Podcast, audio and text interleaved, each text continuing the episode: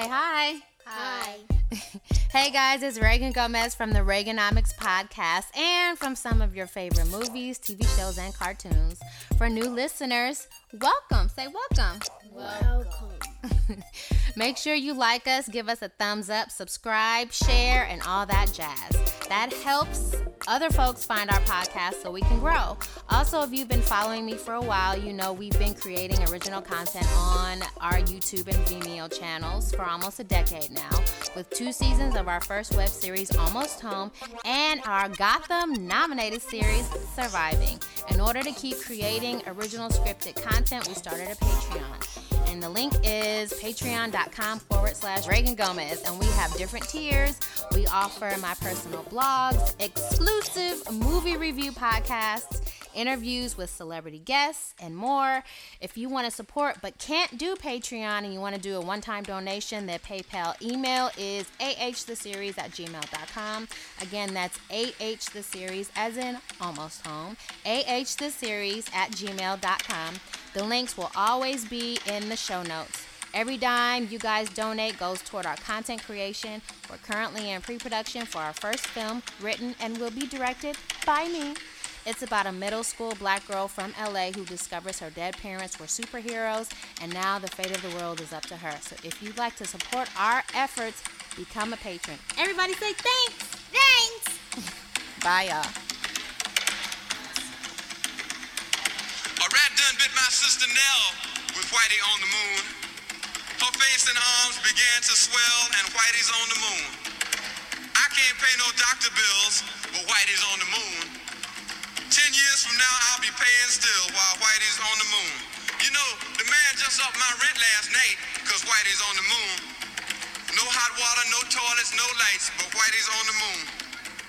I wonder why he's upping me, cause Whitey's on the moon. Well, I was already giving him 50 a week, and now Whitey's on the moon. Taxes taking my whole damn check. The junkies make me a nervous wreck. The price of food is going up.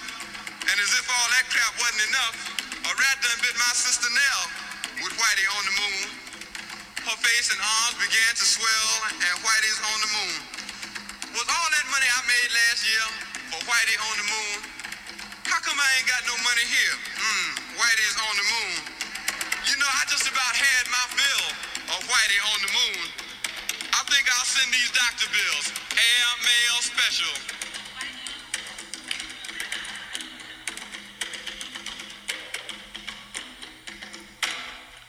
Whitey on the moon. Hello. Welcome to another episode of the Reaganomics Podcast. I'm Reagan Gomez. Across from me is. Golden Child. And hey, we back.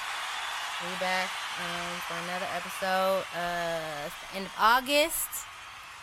And here we are. Shit, Black Panther is on right now. ABC is playing it, and um, the Black Panther is dead. So this uh, Reaganomics shout out goes to the one and only Chadwick Boseman. Um, what's today? Sunday.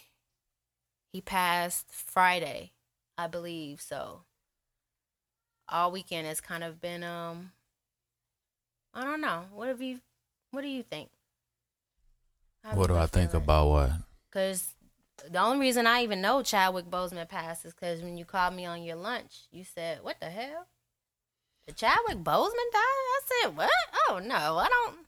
No, of course not." And then of course I go on Twitter and Yeah, this I don't know. This year has just been crazy. Um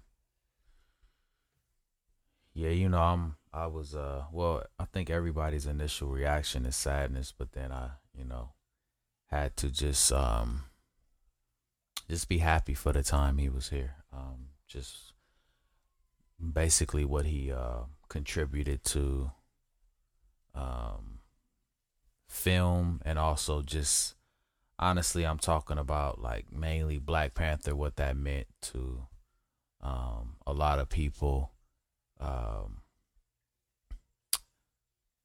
and then I loved him in James Brown as well. mm-hmm. He did a good job playing Jackie Robinson too, which is from Pasadena. So, I mean, just I was sad, but then I had to just be happy for his uh, time that he was here and and just be grateful for um, what he was able to do.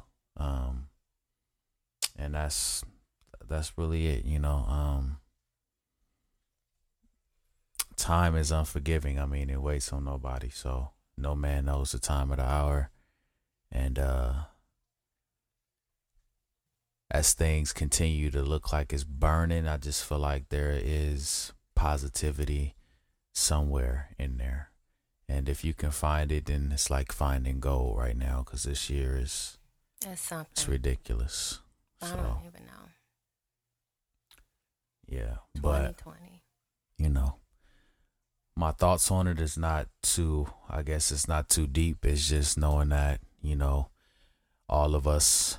That's the only thing we have promised in this world.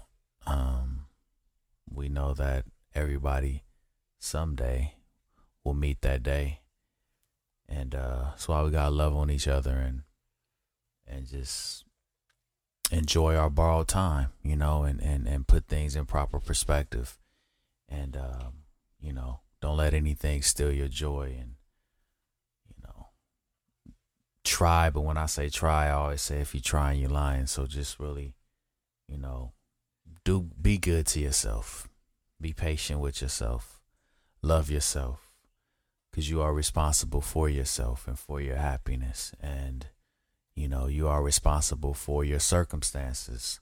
Um, so look at that reflection and then look at the real you from the inside out. That's the only way you're going to be able to really see you and work on those things and make sure those things are intact. Mm-hmm. Make sure you're loving on the ones that you love. Um, you know, and live positive. Just just live positive. Um, that's really all I really could say.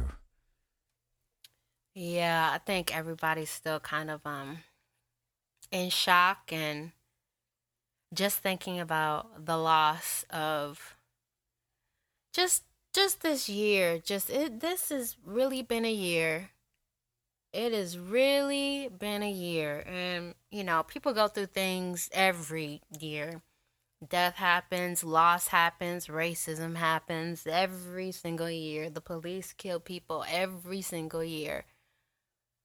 But this has been a year, and you know, with Kobe passing, Kobe and Gigi passing at the beginning of the year, I don't know.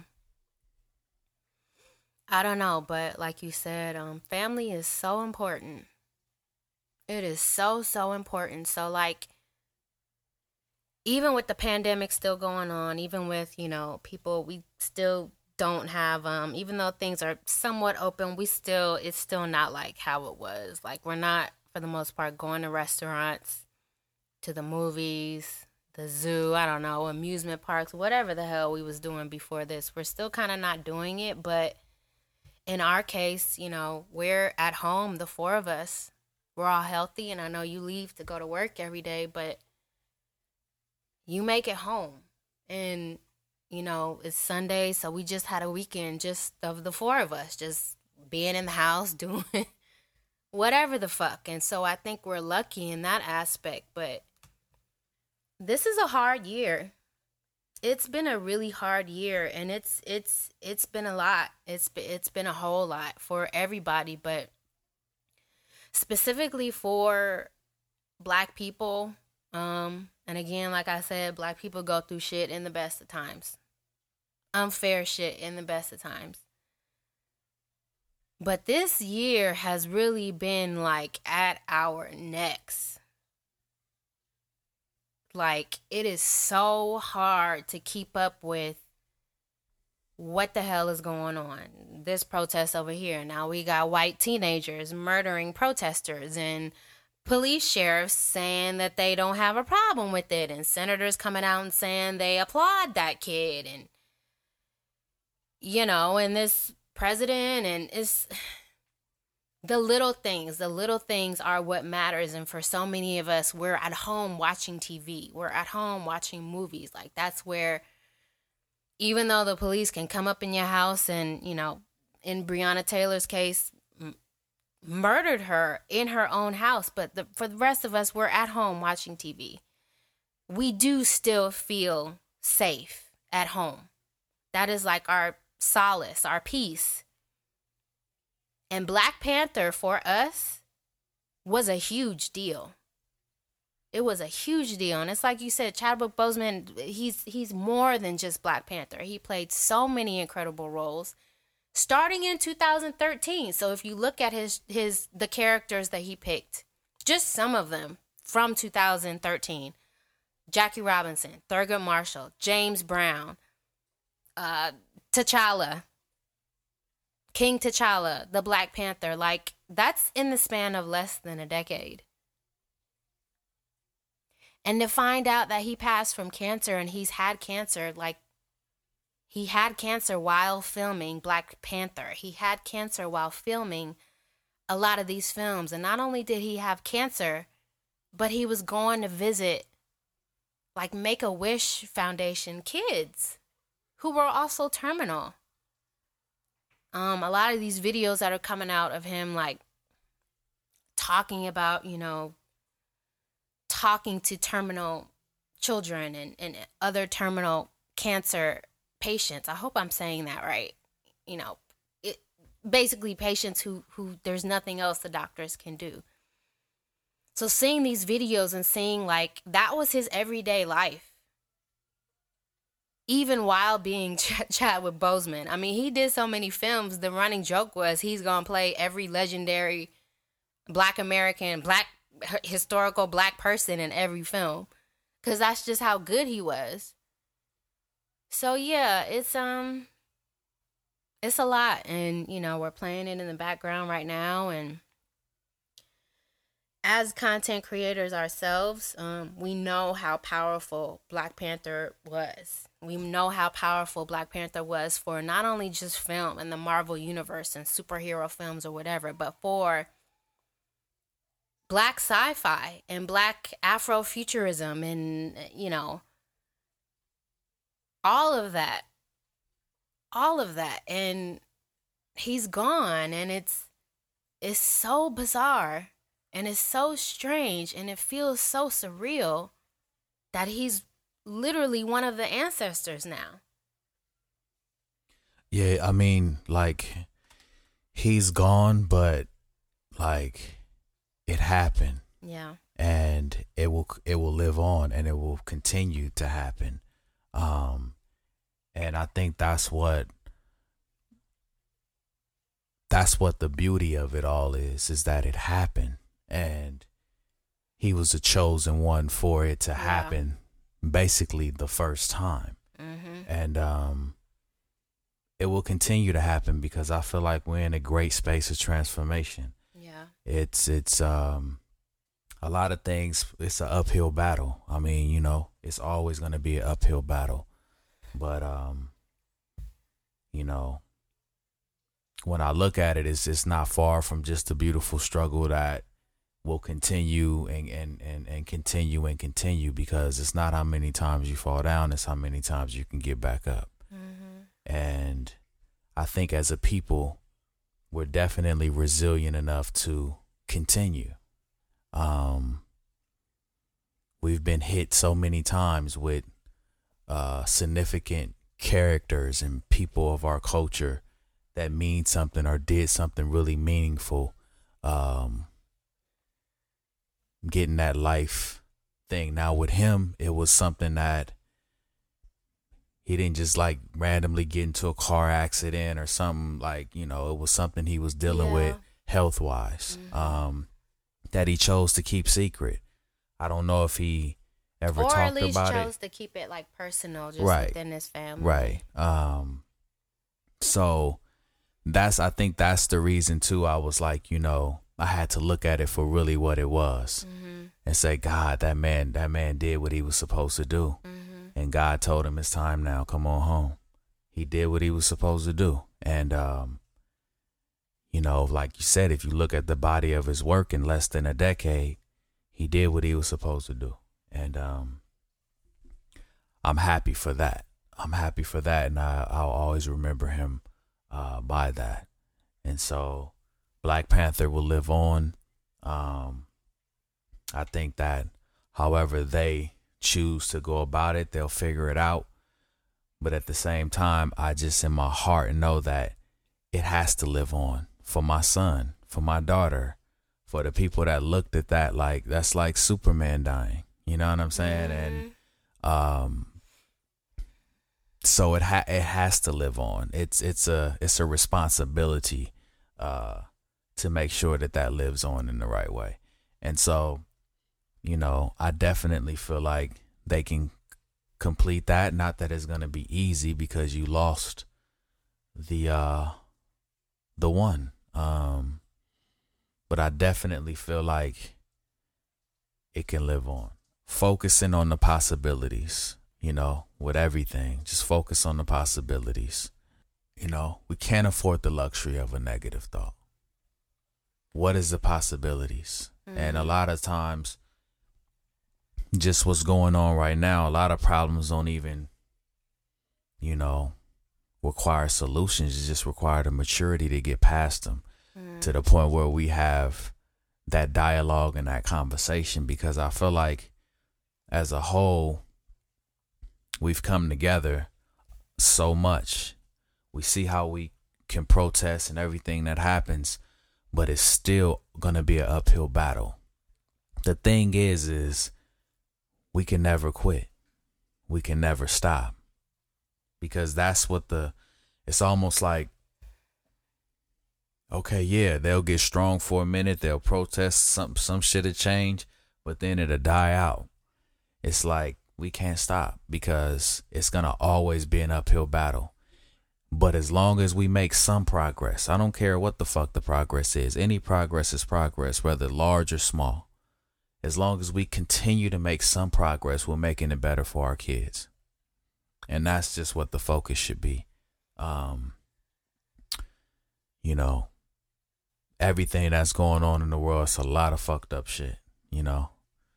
I don't think they talk about ch- child trafficking enough either. I don't know why that's not on the news when I can open up my shit and see they done found I don't know where it was, but 41 kids or something in some type of truck or van. And I'm like, the fuck is going on?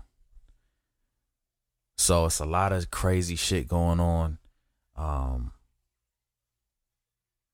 and it's up to you like like like life is is it's all it's all about your way of thinking all about how you how you go about it you know um and for me i like to stay positive and focus on the possibilities. Um and also see every angle. Sometimes i don't but you know if shit come your way you got to know what to do. And you know, yeah, I travel from to work, come back home. I've by the grace of God, I've been making it back. You know, um, but those hours are not cool hours to be traveling, especially, you know, getting pulled over or something like that. So, right now, as we see, they don't really care. Oh no. So Oh no. it's it's up to us to continue to care and continue to do what we're doing and not feel like what we're doing is not working because it is because look at any type of progress that we've made i'd say whether minute or whether large it's all worth it Um, I'm gonna say, you know, one more thing, and then we can move on from this. But do we remember a film that had not necessarily as much excitement, but was like an occasion for Black folks? Not- folks was getting dressed not up. even like it was an event It Listen, was- it we went a, okay. uh, so we lied. Well, it was a moment I, lied to Scarlett, and we went to go see Black Panther the, that Friday while they were in school. Me and you. The next day, we went with the kids and grand, uh, your mom, my mom, my niece, your niece, your brother-in-law, his girlfriend, it was a family thing. And then I think we saw it either one more or two more times with just the four of us. Like it was an event going to see this movie and thinking about it, thinking about like my experience as, you know, a black person in this country just going to movies throughout, you know, my life. I don't remember number 1 a movie being that much of a big deal like, oh, everybody's going to this movie. Like we taking grandma. And also a film that connected the diaspora like that because most of the films that i grew up on that i love like i don't know do the right thing boys in the hood poetic justice you know set it off whatever most of those films were very well all of them were very american black american films. This is black america. This is what black americans is going through. This is just us. It's us by ourselves against these white people. It's us by ourselves in this country. But black panther was like we're bringing the whole diaspora together for this film. So it's the continent, it's the Caribbean, it's black folks everywhere who may not have necessarily felt like I have people outside of here, or at least I'm connected to people that are just outside of my country, just what I see with my own eyes every day.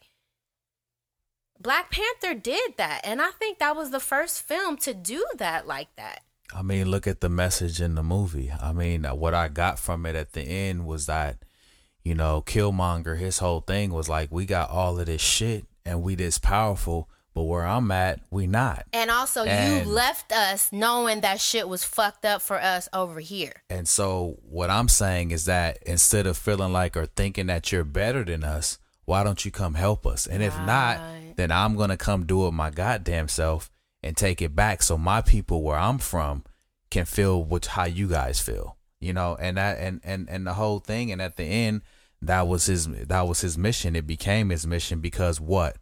His mother nature, his woman was able to speak to him in a way and make him see things maybe he even felt inside Who, but she T'Challa? Yeah, T'Challa. Yeah, she- Nakia, yeah, she was the first one to tell him that. she she awokened it and and then he he took it on and and saying that this is something that we shouldn't hide we should be able to Help. expose this mm-hmm. and help especially our people and So, speaking of like, you know, I don't know, but what you were talking about, you know, the very first fight scene is Nakia saving all them them women that's being kidnapped. the you kids know, that's what i'm saying. Like i mean it like you and they had it a covered child soldier with them. it covered a lot. You know what i mean? It covered a lot. Um and it was just well done and it was amazing. So you know. It's just so many levels. yeah it was it, it was it was amazing and it would be amazing forever the fact and the fact that I'm gonna read a statement from Ryan Coogler, but even like outside of the story, the the um comic book, Black Panther is the first black comic book hero in the Marvel universe, right? Um, and it came at the same time that the Black Panthers were doing Black Panther shit. Now people dispute whether Black Panther was based on the actual Black Panthers of Black America or not. But it, he came around at the same time that the Black Panthers were doing shit I don't know how what they just would call it in that, California. So look, you know, um, but even like you know, we're we throughout the years since Black Panther has come out, you know, I've read a lot of articles about Ryan Coogler and the film, and and I'm so glad a lot of this information is coming out now. But when uh Chadwick was first cast as T'Challa for Civil War, Avengers Civil War, Marvel want Marvel and I believe the Russo brothers, they wanted him to have an English accent. And Chadwick fought that. He said, if Wakanda is the most technologically advanced nation in the world, number one.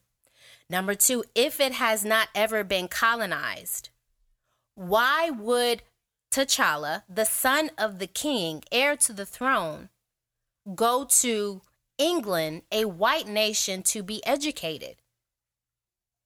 What sense does that make? If Wakanda is the shit and white people have never been colonized here, why would I not have an African accent? I've been educated here.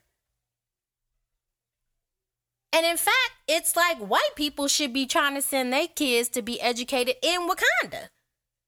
Now they wasn't letting people in, but that did not make sense. And Marvel and um the Russo brothers, they were thinking that well, it would be too jarring for audiences to see this huge superhero that is part of the Marvel universe, like Tony Stark, like Spider Man, like you know, I don't know, whoever, the Hulk or Thor even though Thor has an accent, but T'Challa could not have had an African accent. He needed to have an English accent to make white people comfortable. It, but it's like, fuck them. Because if we're doing the film based on the comic books, the comic books told us Wakanda is the most technically, technologically advanced nation in the world and has not ever been colonized. So why are you flipping back and forth on that now for the film? That don't make no sense. So he fought for that. Just the things that he fought for the integrity of the film, the integrity of the story. Man, it's just like a, a director's dream to be able to work with an actor who is as interested in digging deep into the story as you are.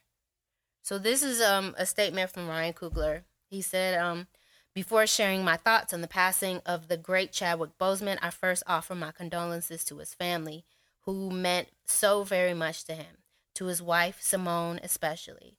I inherited Marvel and the Russo brothers' casting choice of T'Challa. It is something that I will forever be grateful for. The first time I saw Chad's performance as T'Challa, it was in an unfinished cut of Captain America Civil War.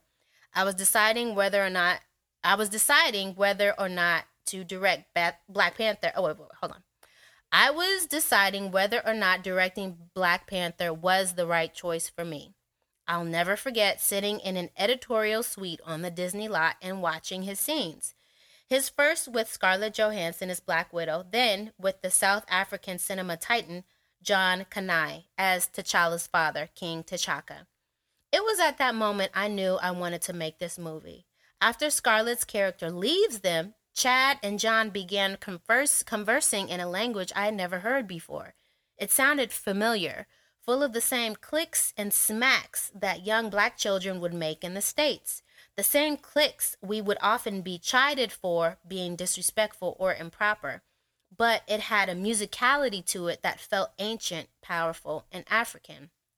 In my meeting after watching the film, I asked Nate Moore, one of the producers of the film, about the language. Did you guys make it up?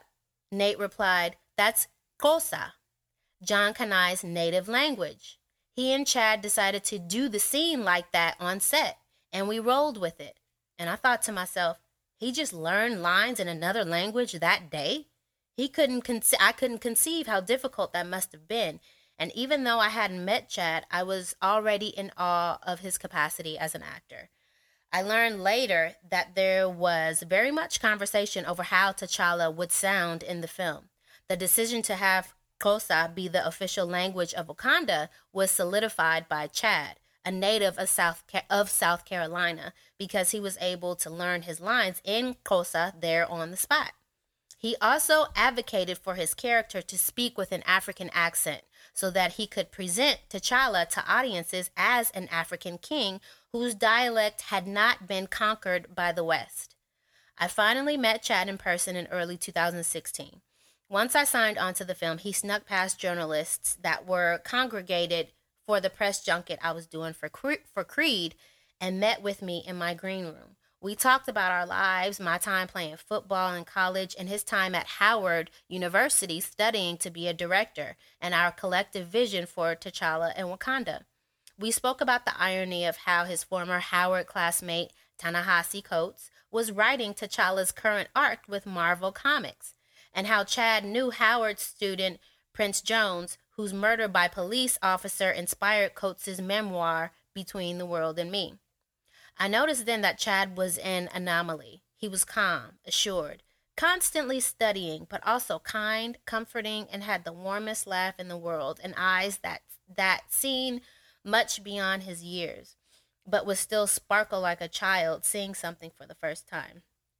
That was the first of many conversations. He was just, he was a special person. We would often speak about heritage and what it means to be African. When preparing for the film, he would ponder every decision, every choice, not just for how it would reflect on himself, but how those choices could reverberate. They not ready for this. What we doing? This is Star Wars. This is Lord of the Rings, but for us and bigger. He would say this to me while we were struggling to finish a dramatic scene, stretching into double overtime, or while he was covered in body paint, doing his own stunts, or crashing into frigid water and foam landing pads. I would nod and smile, but I didn't believe him. I had no idea if the film would work. I wasn't sure I knew what I was doing, but I looked back and I realized that Chad knew something we all didn't. He was playing the long game, all while putting in the work, and work he did. He would come to auditions for supporting roles, which is not common for lead actors in big budget movies. He was there for several Mbaku auditions. In, Winst- in Winston Duke's, he turned a chemistry read into a wrestling match. Winston broke his bracelet. In Letitia Wright's audition for Shuri, she, pre- she pierced his royal pose with her signature humor and would bring about a smile to T'Challa's face. That was 100% Chad. We would have meetings in my rental home in Atlanta and discuss lines in different ways to add depth to each scene.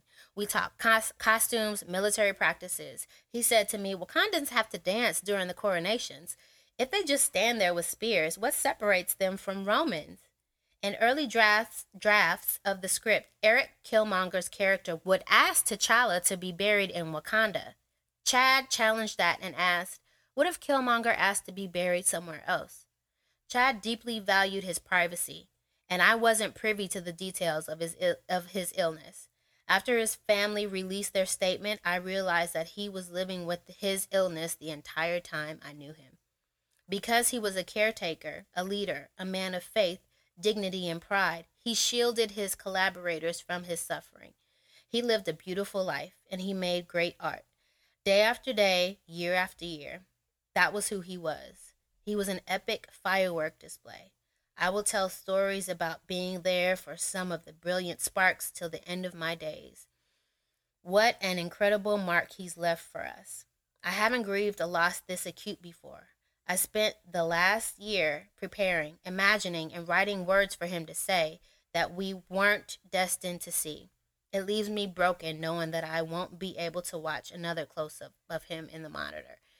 It hurts me more to know that we can't have another conversation or FaceTime or text message, message exchange. He would send vegetarian recipes and eating regimens for my family and me to follow during the, the pandemic. He would check in on me and my loved ones, even as he dealt with the scourge of cancer.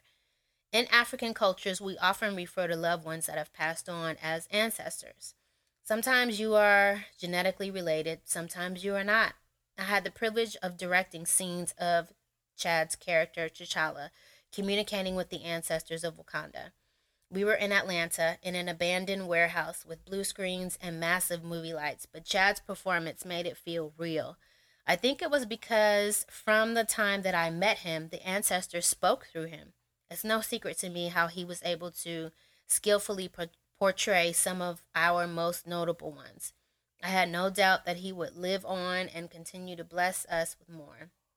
But it is with a heavy heart and a sense of deep gratitude to have ever been in his presence that I have to reckon with the fact that Chad is an ancestor now. And I know that he will watch over us until we meet again. So that is from Ryan Coogler, the co writer and dir- the director of Black Panther, speaking about Chadwick Boseman. And um, yeah, may he rest in eternal peace. And um, moving on to that, the poem I played uh, earlier was Whitey on the Moon from um, it's a famous poem from um, Gil Scott Heron. Um, and that is gonna lead us into look. I have notes, but I don't really care. We just gonna shoot the shit. So we, let's get into um Lovecraft country because I feel like when we're talking about, you know, films like Black Panther and Get Out and Into the Spider Verse, these were films that are creating the way for the future of black film. And, you know, Lovecraft Country, I consider to be kind of a part of that as far as horror goes. So, um, Misha Green, who was the creator of Underground, who, if you've been listening to this podcast for a long time, you know I loved Underground. It was a such an underrated show. It didn't get the um, accolades or the respect it deserved, but it was a fantastic show. Um, Misha Green was the creator and showrunner of that show, a black woman. Jurnee Smollett actually was the star of that show as well. And um, now Misha Green and Jurnee Smollett and Jordan Peele and J.J. Abrams have teamed up to do a horror show on HBO called Lovecraft Country. So we just watched the third episode. Uh, and you said like what 30 minutes ago i'm just trying to figure out what the fuck i'm watching what are Honestly, your I- immediate nah, thoughts the I don't honestly. I don't even want to talk about. it. I'm gonna let you talk about it because, I you know I don't want to. It's all opinionated. You know what I mean? And you know, is it for um, is it for you or are you interested or, or no that's okay either way No, I mean, you know, I um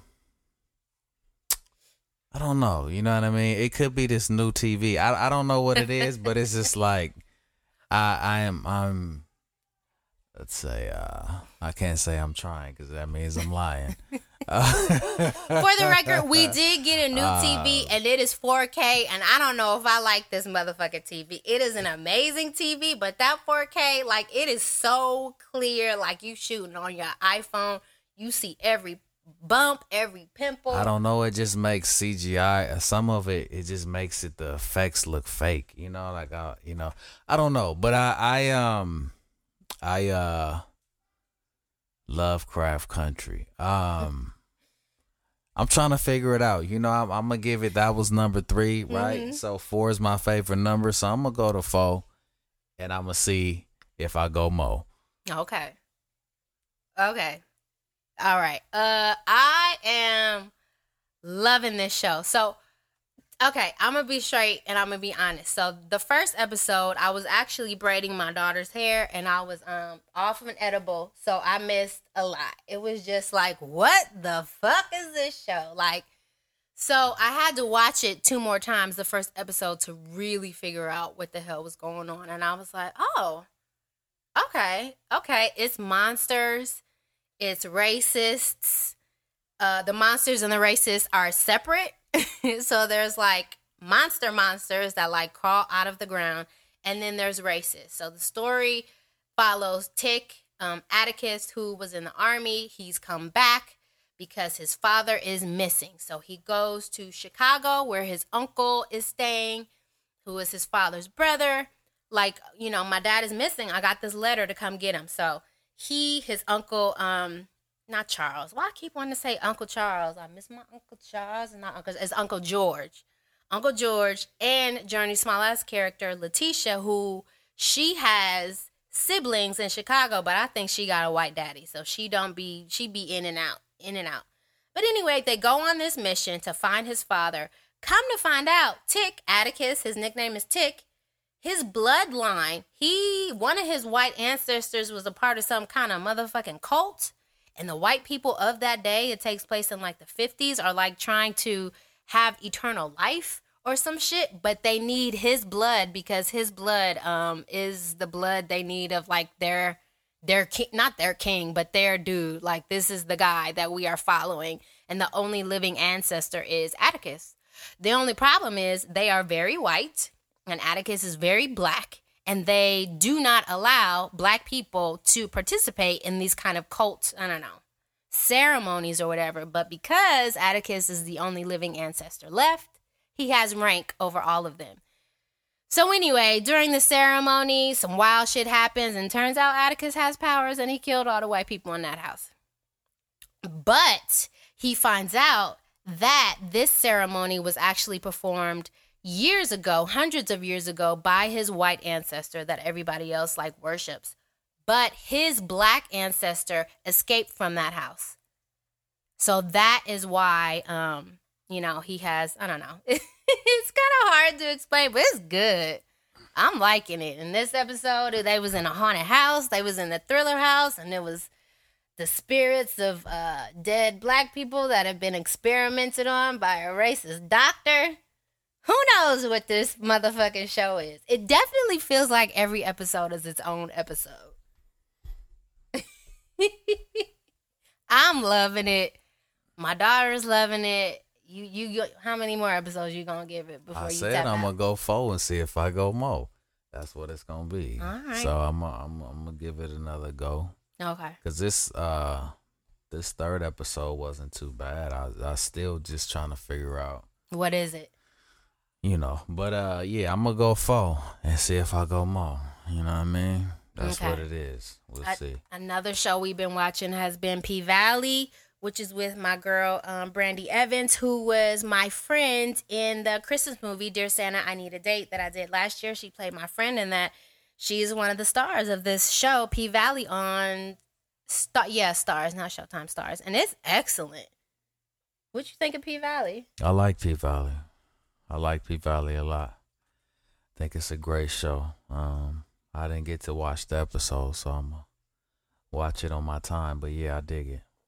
I like it too. I like it too. Um so on BET they had a five part series um called the No Limit Chronicles that was about No Limit and Master P and how they um rose to fame and not only rose to fame but kind of what changed the way would you say that changed the way music what would you say as far as like the history he made and like how he changed shit Um, I think he was definitely a um a pioneer. Um, in basically, I mean, look, so like I'm from the West Coast, so I, I've known like the Bay Area, like say like Too Shorts and even E40s. E40. I've known them to like sell their tapes out of the out of their trunk. You know what I'm saying?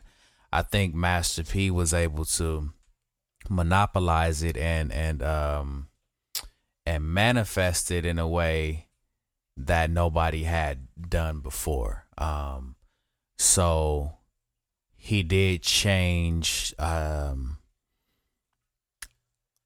the way I think that business was kind of done um a little bit in in hip hop um because he had one of the most lucrative deals distribution deals that you could have um which I think he had 85% um he did an 85% mm-hmm. um and then distribution it was 80-20. deal Mhm. um and um So what what is a distribution deal if a I'm distribution not mistaken he owned his masters huh For people like who don't know, what is a distribution deal? That's different than a record deal. Yeah, a record deal is, you know, they own your masters, they own the music. Um your publishing is one thing, but if you if that's in the contract and they negotiate that, they own some of that as well. A distribution deal is basically saying, "Listen, I don't need you to um do anything outside as just distribute my records um worldwide." So basically it's it's just distribution. That's all it is. And they maybe maybe they handle the packaging and the um you know stuff like that. But other than that you're taking the lion's share of the money because the label all they're not really doing the promotion the marketing and all of that stuff. They might do a little bit but basically you're you're just saying all i need you to do i'm turning in records and you just put them out. Um and so that's what he was doing that's why he was able to put out 23, 23 albums, albums in a year one year. so, I mean, if you're signed to a label, they're not gonna let you do that because generally your deal would be a three album deal or a seven album deal. Oh. So you have they try to you know keep you as long as they can. well they're gonna they're gonna spread that out. You know what I mean? Like, um, you can be smart and say I'm gonna record three albums, and just turn them in and say here's my three albums. But the thing about that too is is that if you're signed and you don't have full creative control, they can tell you that we don't like this, do something else. You know what I mean? So with him, he had full creative control. He can do whatever music he wanted to do, sign whatever artist he wanted to sign, and that's how he was able to put out 23 records, uh, albums Mhm. in one year. So, and then you know that I think that you know when I watched that, just watching that, um, I would say that uh, you know, he opened the doors for for a lot of people Oh, everybody. to uh be able to make those types of situations happen. Um he did a lot of it first. I mean, from movies to the clothing. I mean, he dibbled and dabbled in everything. Sports agency, whether yeah, whether estate. it whether it worked all the way or not. Right. But that's how business is. It's Oh, like for all people do is take something that almost worked Yep, and and, make- tweak it a it little better, bit and yep. you know what I mean and there you go. And so you have to have the bravery to even attempt something like that. Like seeing that he was a Taurus was not a surprise to me at all because he was very like he knew what he wanted and if it didn't work, he he figured it out and was everything all the way cool like the sports agency that story was kind of wild but would there be like the guy said a Roc Nation sports or whatever the fuck that jay-z is doing if master p didn't do it and make his mistakes first yeah, it was it's, it's, uh it was dope. I liked it. It was it was dope.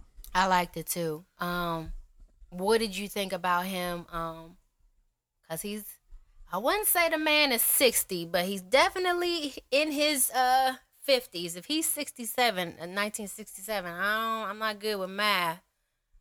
But uh he closer to 60 i would think. So he was kind of looking like a what an honorary old man at times that maybe felt like he wasn't getting the due and the respect that he deserved which i feel that i feel that you think he's gotten the respect he's deserved in in hip-hop Um or even in the in hip-hop but also in the business of the music game Uh, if we talk about just do, I don't know. I don't. I don't. I don't think from a business standpoint, I don't think he's gotten his just due. Um, but honestly, I don't think he really cares about that.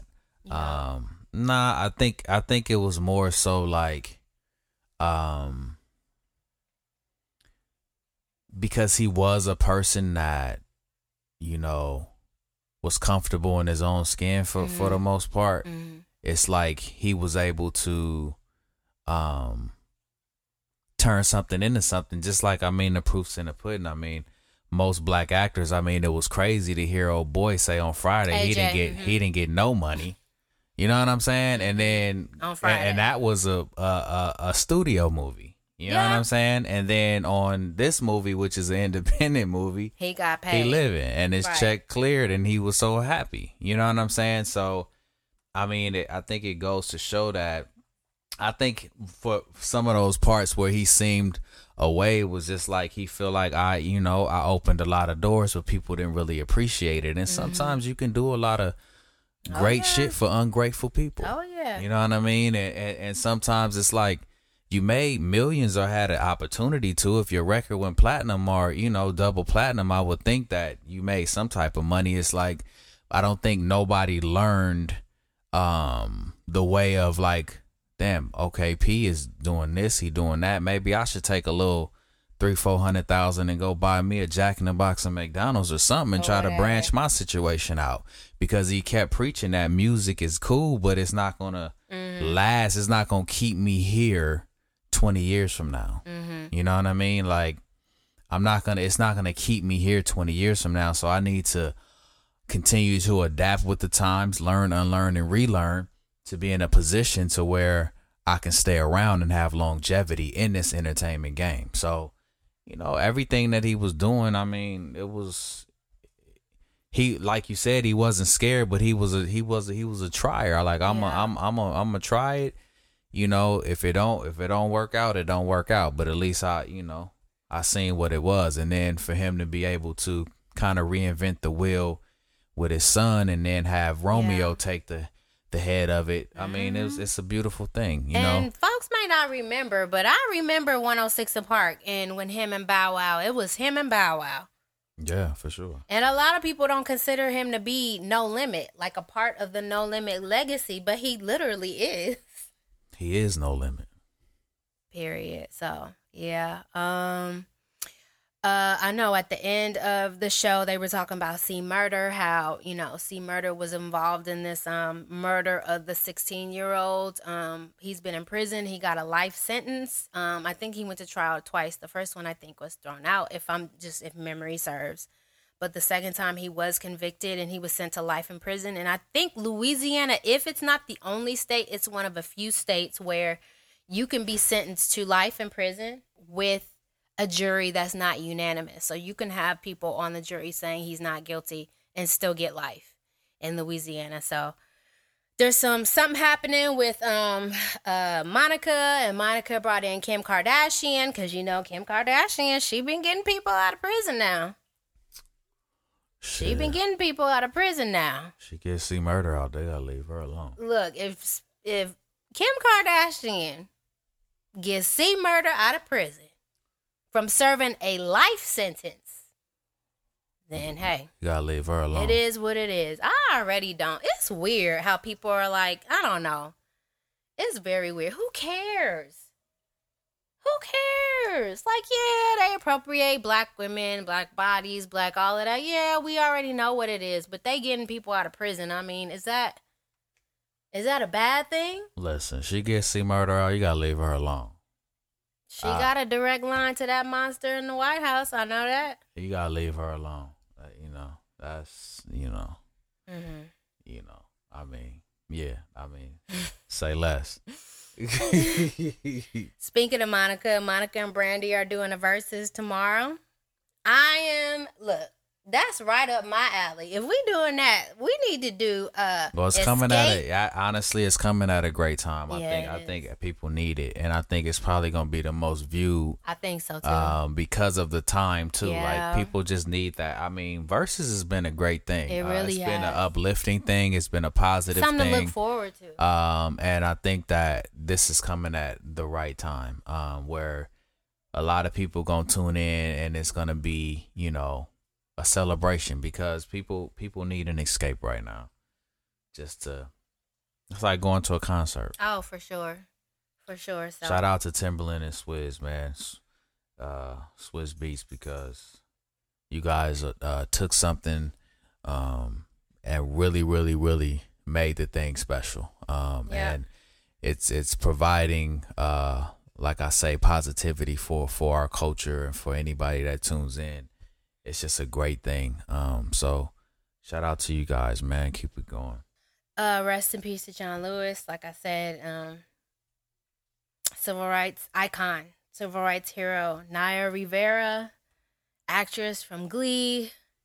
You know, rest in peace to her. Condolences to her family. Um, yeah, I mean, it kind of is what it is. We are in, we just finished week three and we're about to start week four of virtual learning we did virtual learning in the spring, but now it is like virtual learning for real. Like your child's education is your responsibility. Like, not that it wasn't before when they were going into school, but now it's like, okay, your kids is in your house. It is your job to make sure they are being educated, whatever that means. So, um, yeah, it's been uh it's been something, you know.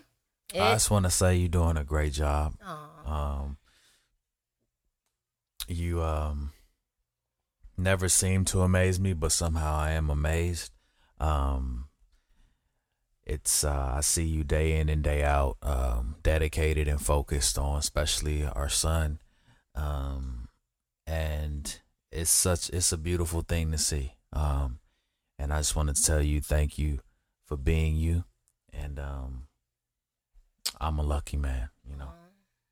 Thanks, honey. Yeah. No, it's not it's not easy. Um but it's also like I'm I'm I'm I I do like being a part of cuz my our 8th grader is kind of she's she's pretty self-sufficient on her own. She can do it on her own. Um and I I really like being a part of Tiger's learning. I like like we have a little desk and I have little, you know, I don't know, uh, uh, inspirational pictures all over the wall because his room is his classroom now. So I have like, you can do it, Tiger, and getting. And I think that's important too, is to be able to separate it too um because sometimes it can feel like since they are doing school at home like that's just um like there's no separation like you just say like his his It's his bedroom, is basically yeah. his classroom Yep. but I think it's important too to to still let them have that um escape Yeah. from that and and be able to uh still enjoy being at home and enjoy their room without feeling like oh this is just class class class and I think you've been doing a great job of balancing that um even in between breaks Oh yeah. um how you let him Watch TV. just do it do his thing like do snack do normally what he would Yep. do anyway at home. and yeah. then it's like you know hey now it's time to get back to it and then he gets back to it so you know that that's important because um you know it's a lot not only on the parents but it's a lot on the kids Oh, too yeah. you know um that he's not able to go outside and Nope. just go you know just just certain things you know um PE. Mm-mm. be around other classmates. You know, it's more virtual. Although Tiger is taking it like I don't know, maybe a little too well, because he's in his robe every day and he just you know what's happening. Look, and I'm also like, if my if my if my nine year old wants some goddamn popcorn while he's figuring out these math problems, He's he- at home, We gon' so I'm gonna make him some motherfucking popcorn, that's a part of the balance. and it's gonna be what it is. If he wants some juice or a popsicle or whatever, we still gonna get this work done. Uh, it's the balance. And on his break, he is. I'm letting him watch TV. Why not? it's the balance. He needs a break. He can't go out to the playground. yeah. He, So yeah, it's been interesting, but also he has a great teacher. Um, his teacher was actually Scarlett's teacher for fourth grade. Um, and I really like her. It's a black woman teacher. This is only his sec- second. Is this his, only his second black teacher? who was his first? Uh, Miss Nina in preschool. Oh, like I'm trying When to he was remember, two. like who you know. But she mattered because she was Scarlett's preschool teacher, Yeah. and she was a great teacher. she was the one that turned him into a monster. Yeah. because you know Tiger was a little shy, and so kids would you know take stuff from him, and he wouldn't really do nothing until one day she told him, "No, you you better take." it. And then after that, he biting and hitting everybody. Oh, he we gotta let her. Yeah, he can, Tiger cannot wear Timberland boots to uh, preschool anymore because he is literally kicking our ass. He was banned from wearing boots. Okay, he was kicking their ass. he was tearing some shins up. Uh huh. Uh-huh.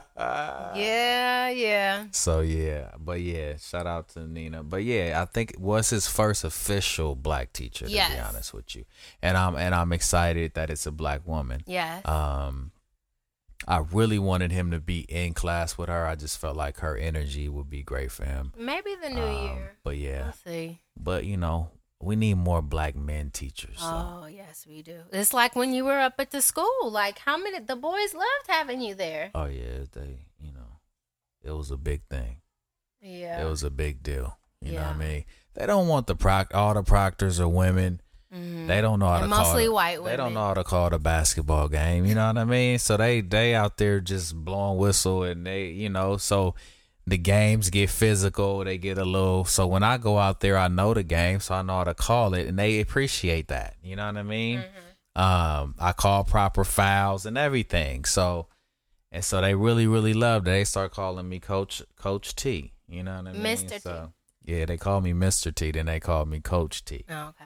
So yeah, Not the other Mr. T, because they don't know who that is. I used to love him though. You're a new I Mr. T. Mr. T doll and everything. I did. The 18 was the shit. Remember Snoop said The Master eight- P had the doll, had the. He had the uh, doll. He pulled it and say, uh. he had everything. the hip hop snacks and the, shoes hell- and nah, the. the, nah, the the rap, the rap, Yes. Yes. rap chips, and he had rap couple noodles. Not That right now. That nigga had rap top ramen. Mm-hmm. You feel me? Nah, I'm mad at him. Cold blooded. I ain't mad at him. So yeah, uh, school has been very interesting, but that's I look, never had no rap chips. I need to taste me. Either. Like I ain't good. never had no goddamn Godfather pizza. Rest in peace to Herman Cain. Damn, Herman Cain. That mother, he, nine nine nine. that man is gone. He went to that Trump rally with no mask on, took all them pictures, caught COVID, died, and Trump walked right over him like uh, Allen Iverson did uh, Tyronn Lue. Damn, Herman Cain. The president hasn't even acknowledged that he died. Who does he acknowledge that died? That's black. He barely acknowledged his brother. You know, his brother just passed. Shit, that man. I think man. that I think his brother died of COVID, and they ain't saying nothing. They asked that man how he felt about the NBA boycotting because, uh, Mm-hmm. you know, of the shooting of um, another officer killing a black Oh male. yeah, in his back, uh, in in his front back. of his children. This man gonna say, well, you know, uh, he went straight to the NBA saying, well, I think their ratings are probably ter- terrible right now because I think like, bro, I that's think not people are tired of the NBA right now, and I'm like, this guy is crazy. What you think about that? Because they back the plan now. I mean, you know, Oh, I wonder. they was in the bubble and uh I think that day was a lot and so they like, Yeah, you know, uh, nobody want to play today. Um obviously I think a lot of them probably really don't care about playing the rest of it, but they going to finish it out. Um you know, at this point because they agreed to do it. But, you know, nobody could stop them from that day from just saying we're not finna do this. Um and you just got to understand. Um and for them to go back, um, I don't see anything wrong with it. I think that um, you know, obviously I try to catch any game that I can watch, Yeah. but um, other than that, it's it's it's still weird. It, it's just it's, it's still weird, just the way the games are played without the. It's still a a weird thing, but it get. I mean, shit, it gives you something to, something else to watch. I don't know. It, it's. Yeah. I don't know, man. It's it's like, you know, because a lot of people. I mean, I seen Kenny. Kenny walked off his thing. I mean, just a lot of people felt the way. You know, just like today, I just I'm. Kenny who? Uh, he's on sports. Uh, Oh, okay. Sports Oh, Center yeah, yeah, yeah, yeah, yeah. I seen that. I don't want to get his last name wrong, but I know I his know first name is about. Kenny. Um, but yeah, he, you know, he, Chris Webber said something. He stayed, but he said something that I thought was powerful. Yeah, I seen that. Um, so I, I just, you know, I think that at times, like sometimes we just silence is golden, and then sometimes, you know, we need to speak up, and uh, we need to say something about what's going on because that's just as detrimental as the actual act if we don't speak up sometimes. So that's uh it's one of those things where I think they can continue, um, and they can continue to have a voice, and uh, you know, be leaders in that movement that I know so many other athletes before them, African American and Black, um, wish that they could have did or attempted to do. It just didn't reach the masses the way um, this is, and so I see why you know um, Orange Pill really doesn't like the NBA because the NBA is you know they they speaking up you know other than these uh, more so than any other Oh, sports. Yeah. the NBA are, Although they're the- speaking up. the baseball was on strike too that same day. So it just that day, it's like it was baseball, it was basketball, it was Naomi Osaka, I think didn't play a match that day or something. I don't know, but so I wonder too because the NFL, the, the NBA and the NFL are very different organizations, very different leagues. Um, the NBA, the players have more autonomy and more power, I think, than the NFL does. Um, so I don't think you can stop someone like LeBron James from saying what he was saying and the, the players coming like, we're not doing this. The NFL though, I don't know. I don't even know if we're if, if the NFL is gonna have any kind of season because people are just getting COVID left and right. They College still, football. They, they still getting ready for a season. Oh, I believe it because Um, them coaches are Trump people. They like you they niggas still getting get ready for a season, and I, uh, I the the coach of uh the Steelers, I know his name is Mike something. Mm-hmm. Um, but he he had released a statement. Um, I don't know if it was a scrimmage that they had or whatever, but Mm-hmm. he spoke out with his players behind him.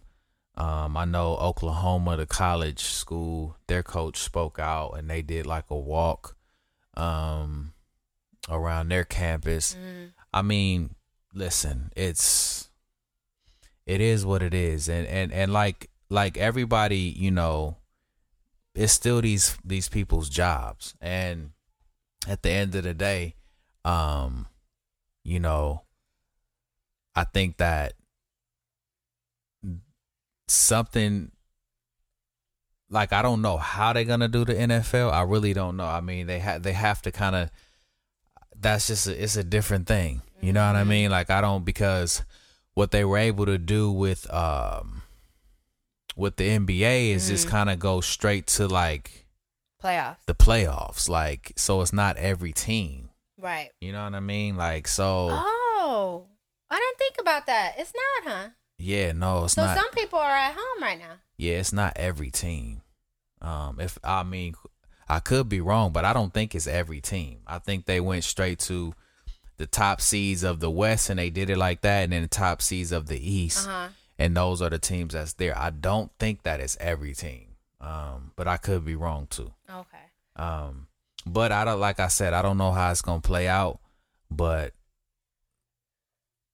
we'll see. You know, it's just As like as somebody who is not, you know, like a I don't watch football. I don't really watch basketball. Um when I heard that they were striking, I was like, "Oh shit. What the hell is this going to turn into? Like are they never coming back? Like are they I don't know, talking to I know they talked to Obama, but like are they talking to I don't know. I don't know. Owners about what the fuck they need to do. Like I know a lot of owners are turning their stadiums into um voting places where people can go vote now. I think that came out of this, which is a big deal. Um kind of makes you wonder why it wasn't like that already. Um but I did I don't know what I was expecting, but I did not expect them to come back to play so soon. And maybe that was naive on my part, but like looking at it like fuck it, we tired of this shit. We tired of y'all the police killing people who literally look at, look like us. We tired of fucking being harassed by the police and shit. I don't know. I don't know what I thought. I didn't expect them to come back so fast, but I mean, at the same time, it's not their responsibility to to get anything done. But I did think when they were like, "We're going on strike," I was like, "Oh shit!" The NBA going on per- mostly black league where the players actually have power and are allowed to speak and like make moves oh shit, what the hell does this mean? Like, what are they gonna, what does this mean? I, you know, but they got the owners to say everybody can come vote or whatever. I, I was kind of hoping for more, but shit, what the fuck do I know? I don't know what kind of conversations are being had and all that. So, you know, we will see. But I know everybody is feeling like this year's all hands on deck. We'll see with the NFL, but we know them players do not have as much power as the NBA players do. So we will see. Um what else? What else do I have on here? Let me see. You know what? A few weeks ago, maybe two weeks ago, on my Twitter, because you know that's where I be, I started talking about um our Gianfranco Ferre shoot. Cause you know, hubby used to model, big time, big deal. And the story came up of when you went to London to shoot for Versace, and you went there wearing your Ca- Karl Kani boots and your what was it? Because I got the I got it mixed up. You My weren't Style wearing Seven well, beanie? Okay, because I thought it was from you gotta be, you gotta no. be from Pasadena to know. I mean, they might have them some other places, but yeah, it's not Style Seven. Okay, so the Yeah. Slauson that was something else. The outfit you wore from Yes, Slauson. yeah, that was the I I wore uh that outfit that I had on in Quo Funk was straight out of Slauson. I went there right before I went to uh my mom took me to Slauson Swap Meet. I got that whole little get up and then we went to go shoot the video. yeah, straight up. for Quo Funk. Yeah, for Quo Funk. So if you go Google Quo Funk On on YouTube. YouTube, that outfit I got on, the burgundy, is straight up swap meet. Slauson swap meet. Michael, Michael Clarke Duncan was in the video. Yeah, he was. he was y'all. Yeah. Yep. Um. What about Oh, when? shout out to Michael Jackson. Happy belated birthday. Yeah. Right. Um, you know, happy belated birthday to the to that man. You know, forever grateful for giving me my start. Indeed, indeed. Tell the story about when you went to London in your car. I feel like I've told it before. I haven't on told the this show. story. Yeah, I don't know. I I'm haven't t- always listening to. I love listening to your modeling Uh, story. man. All right, so check it. um, boom! I got the call. You getting you doing Versace? I'm like, all right, cool. How old are you? About 14. Mm-hmm. Um, so boom, I'm like, all right, you know, they say you going to uh to London. I'm like, oh, okay. Never been to London, you know what I mean? Just a hood kid from Pasadena. Um, and I was in Quo before we we traveled, but I haven't been like out the states like that. Um, so my mom was like, you know, it might be cold, you know what I mean? So you, you know, I said, well, I can just go down, you know, I rode my bike down to Style Seven real quick and picked up a beanie. Um, and like this, this would do me good, you know. I already had a jacket, so boom. Long story short, get on the flight, long ass motherfucking flight. I thought that flight would never end. Um, I get to London, and soon as I get there, I go straight to the shoot. Um, so I walk in, I had on some some jeans, um, a hoodie, a jacket, and my uh uh my style seven beanie and some Karl Kani boots. And um I walk in and the photographer he's shooting this white guy on the on like this king like this all gold king chair, yeah, like a throne. And so soon as I walk in, I, I'm walking straight up to like where they're shooting, and they turn around, and I heard the lady say, "Oh, Dwayne's here," and um, he turned around, and he said, "Oh, okay." Put him on some Versace underwear, Versace jeans, take off the shirt and the jacket, and let's go. Like that, right? So I'm like, Mm-hmm. Okay, so I go in the back. Um, I'm changing, and uh, the lady come and say, "Can I? Can she see my beanie?" And I'm like, "Yeah." So I gave her the beanie, and then um, after I put on the underwear and I put on the Versace jeans, I was I was I just had on my socks. And uh, I came out, and they had gave she gave me back the beanie, and it had a Versace logo on it. so basically, they just sold a Versace logo on a you know three dollar beanie. So then, um, I'm like, all right, I put the beanie on, and then I'm like, you know, what shoes y'all want me to wear? And they was just like, just throw back on your boots. So actually, that picture, and I, it's somewhere to be found, but that picture was crazy. You on a throne. I was on the throne. Them boots I had on the was Black Panther. you feel me? Was Karl Kani boots. It was like an African looking throne too, because yeah, it had like a zebra. I was it's like underneath me was He like a said zebra we need print to get this white boy off of this throne and put the Black King on this throne. Okay. with a with a beanie on for a crown though. So you know, Mm, a beanie on for a crown. you understand me? Uh, yeah. I mean, it's a it's a historical picture. I'll find it somewhere. I'll post it one day. I gotta find the original. I know my mom probably got it somewhere. Um, but yeah, it was one of those things, and and that picture was uh everywhere, you know. But Karl Kani boots and Style Seven beanie, Hey. they could have sued. Ah, It's too late. it's too late. it's too late It's too late, but then was crocodile boots like a motherfucker. I'm telling you. And everywhere I went after that, dudes was like, "Yo, where can I get that beanie, son?" I'm like, yeah, "Hey, They I was was in selling New that York. shit for five hundred dollars. I was in New York, and I was like, "Son, I need that beanie, son." I'm like, I don't know, bro. That honestly, I don't even know if they make them. You know, what I and you left it. You didn't even take the beanie with you. You left. I left that goddamn beanie with them. I didn't even take it. I should have took it. I didn't take it. Yeah, I don't know, cause I think after that we did. I did that, And then you was changing doing other stuff. and then I went to do another scene. I changed into a suit. Yeah, I remember. You know what I mean? the hat, With the hat on the uh, With the cane. on the carousel. with the cane. You gotta. I had the cane too. Yeah. I thought that that. shit was cold. You understand me? Yeah. I think um too I was yeah, it's still probably said that I was only African American to do Versace outside of um Naomi Campbell. Mm-hmm. And I think um her mom. Yeah, because she was in the the shoot, yeah, her wasn't mom she? her mom actually like it was a theme. So part of it was a theme and then part of it was just me shooting on my own. But the theme part, uh Naomi Campbell's mom played my mom. Mm. Yeah, so And her brother too. Yeah. and her little brother. Yeah, I got that picture too. Wow, babe, you done been places. You done seen some things. And we was shooting in London at a castle, and they had tigers, they Oh, had wow. giraffes, they had you know all types of shit, monkeys. Um, yeah, it was it was it was unreal. I That mean, colonizing money. hey, that castle looked like one of them big ass haunted things I too, because somebody was really living in that, Mm-hmm. and it was huge. Mm-hmm.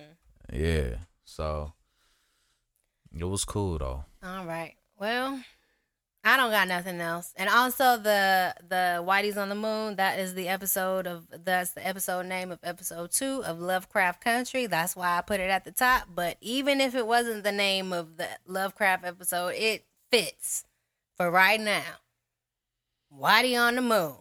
My sister done got bit by this rat, but Whitey on the Moon. I they taking all the money out my check, but Whitey on the moon. Where the hell all my money gone from my job that I worked all last year? Whitey on the moon. So, I mean, you could literally just play that poem just any given day at any given time, and it will fit. So, there you go. I want to call the episode Whitey on the Moon, but maybe that's too much. Moon on the whitey. You know Maybe we'll mean? call it um the Black Panther lives. I don't know. We'll figure it out. That's all I got. Yeah. Um. Yeah. It's it's it's uh. Like I said, if you can just see that beacon of light, you all good. Like we will we'll rise like the phoenix throughout the ashes through this whole situation. Just um find the positivity in everything and do what you can with what you have where you are. And don't worry about anything else. Do your best, forget the rest. And understand that to overstand, you got to treat yourself good. Um, and that's that's that's really what it's about. You know, treat yourself good, take care of yourself. You are responsible for your own happiness. Make sure that you good so you can be good for other people and your loved ones. Yeah. Um, yeah, and that's and that's and that's really it. And as we are coming to a close, we're at the scene of Black Panther when they are in Oakland and T'Challa bought the rec center and the uh, spaceship is coming down on the kids at the basketball court and they like, oh my God, what the hell is this? This on eBay. What is a Wakanda? You know, and Alex Hibbert from The Chi and from Moonlight is walking up to T'Challa literally right now like, who are you? Who are you? Don't worry about who I am. Who are you, young brother?